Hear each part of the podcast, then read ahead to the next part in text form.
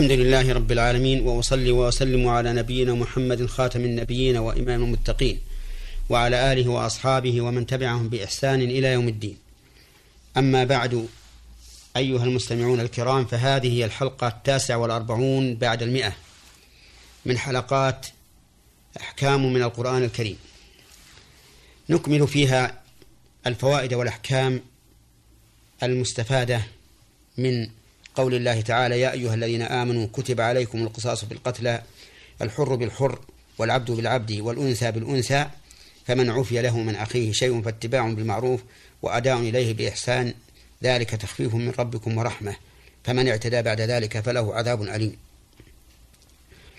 وقد انتهينا إلى قوله تعالى فمن عفي له من أخيه شيء إلى آخره. فيستفاد من هذا من هذه الجملة أنه إذا عفى أحد من الورثة عن القصاص فإنه يسقط القصاص في حق الجميع تغليبا لجانب الرحمة. ولا فرق بين أن يكون نصيب العافي كثيرا أو قليلا. مثال ذلك لو فرضنا أن المقتول له عشرة إخوة وهم ورثته. فطالب تسعة منهم بالقصاص وعفى واحد منهم عن القصاص فإن القصاص يسقط وتجب الدية للجميع. ووجه ذلك قوله فمن عفي له من أخيه شيء. فإن كلمة شيء نكرة في سياق الشرط فتعم القليل والكثير. ومن فوائد الآية وأحكامها أنه يجب على العافي عن القصاص أن يتبع القاتل بالمعروف بحيث لا يشق عليه ولا يضجره. لأنه عفى عن القصاص فلم يبقى إلا الدية دين فلم يبقى إلا الدية دينا في ذمة القاتل. ومن فوائد الآية الكريمة وجوب أداء وجوب أداء القاتل للدية بإحسان. لأن الذي عفى عنه أحسن إليه بإسقاط القصاص عنه فكان الأداء بإحسان الأداء إليه بإحسان من مكافأته على هذا العمل الجليل. ومن فوائد الآية الكريمة جواز النسخ في شرائع الله. وهو رفع الحكم الثابت بدليل شرعي بمقتضى دليل شرعي. وقد سبق الكلام في ذلك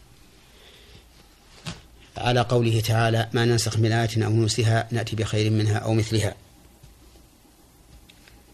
ومن فوائد الآية الكريمة محبة الله سبحانه وتعالى للتخفيف على عباده. لقوله ذلك تخفيف من ربكم. وهذا أمر ظاهر في جميع الشريعة. فالشريعة مبناها على اليسر. لقول النبي صلى الله عليه وعلى آله وسلم إن الدين يسر. ولقوله تعالى فاتقوا الله ما استطعتم. وقوله لا يكلف الله نفسا إلا وسعها. وقول النبي صلى الله عليه وعلى آله وسلم إذا أمرتكم بأمر فأتوا منه ما استطعتم. ومن فوائد الآية الكريمة محبة الله عز وجل لرحمة العباد فإنه جل وعلا أرحم الراحمين بعباده كما قال يعقوب لبنيه فالله خير حافظا وهو أرحم الراحمين. ومن فوائد الآية الكريمة وأحكامها تحريم اعتداء أولياء المقتول على القاتل إذا عفوا عنه وأنهم إن اعتدوا بعد ذلك أخذوا بما يقتضيه عدوانهم. فلو أن أحدا من ورثة المقتول لم يقتنع بالعفو فذهب وقتل القاتل. فإنه يقتل إذا تمت شروط القصاص. ومن فوائد الآية الكريمة جواز التعبد لله خوفا من عقابه وعذابه لأن الوعيد بالعذاب يؤثر في كمال العبادة والتعبد ويتفرع على هذه الفائدة. غلط من قال من بعض الناس إن كمال العبادة أن تتعبد لله تعالى حبا فيه لا طمعا في ثوابه ولا خوفا من عقابه فإن هذا قول ليس بصحيح. فقد قال الله تعالى عن أشرف الخلق محمد صلى الله عليه وعلى آله وسلم وأصحابه محمد رسول الله والذين معه أشداء على الكفار رحماء بينهم تراهم ركعا سجدا يبتغون فضلا من الله ورضوانا. ثم قال الله تبارك وتعالى ولكم في القصاص حياة يا أولي الألباب لعلكم تتقون. لكم في القصاص أي في قتل القاتل المتعمد إذا تم إذا تمت الشروط حياة. وذلك أن القاتل إذا علم أنه إذا قتل قتل فإنه سوف يمتنع عن القتل. فتكون الحياة له ولمن هم بقتله. يا أولي الألباب يا أصحاب العقول لعلكم تتقون. أي فرضنا عليكم القصاص لأجل أن تتقوا. القتل الموجب للقصاص. في هذه الآية الكريمة بيان الحكمة من وجوب القصاص وهو أنه الحفاظ على حياة البشر لقوله تعالى ولكم في القصاص حياة ومن فوائدها الإشارة إلى أن قتل القاتل عدل أي من العدل. حيث سماه الله تعالى قصاصا. وهو أخذ الجانب بمثل جنايته. ومن فوائد الآية الكريمة أن القصاص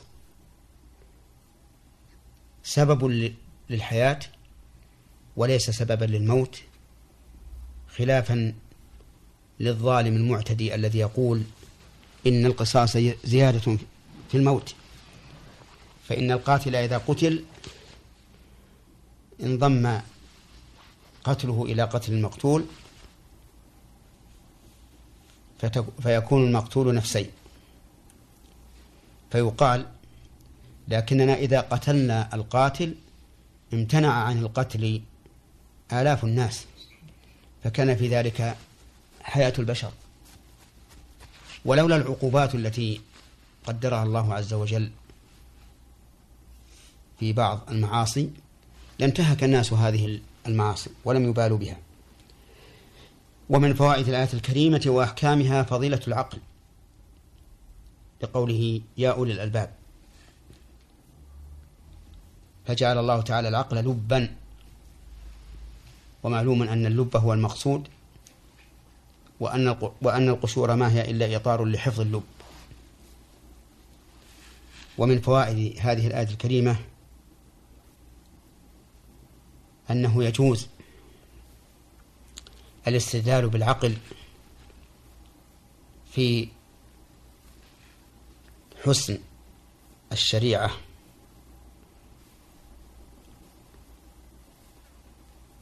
فيما أمرت به وفيما نهت عنه.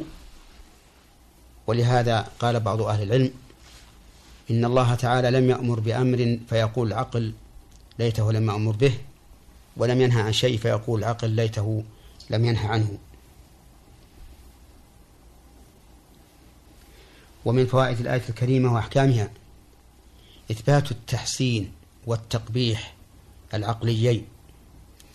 بمعنى أن العقل يشهد بأن هذا حسن وهذا قبيح لكن ليس للعقل أن يحلل ويحرم ويوجب لأن هذا إلى الله وحده. ومن فوائد الآية الكريمة إثبات العلل والحكم فيما شرعه الله بقوله تبارك وتعالى لعلكم تعقلون لأن لعل هنا للتعليل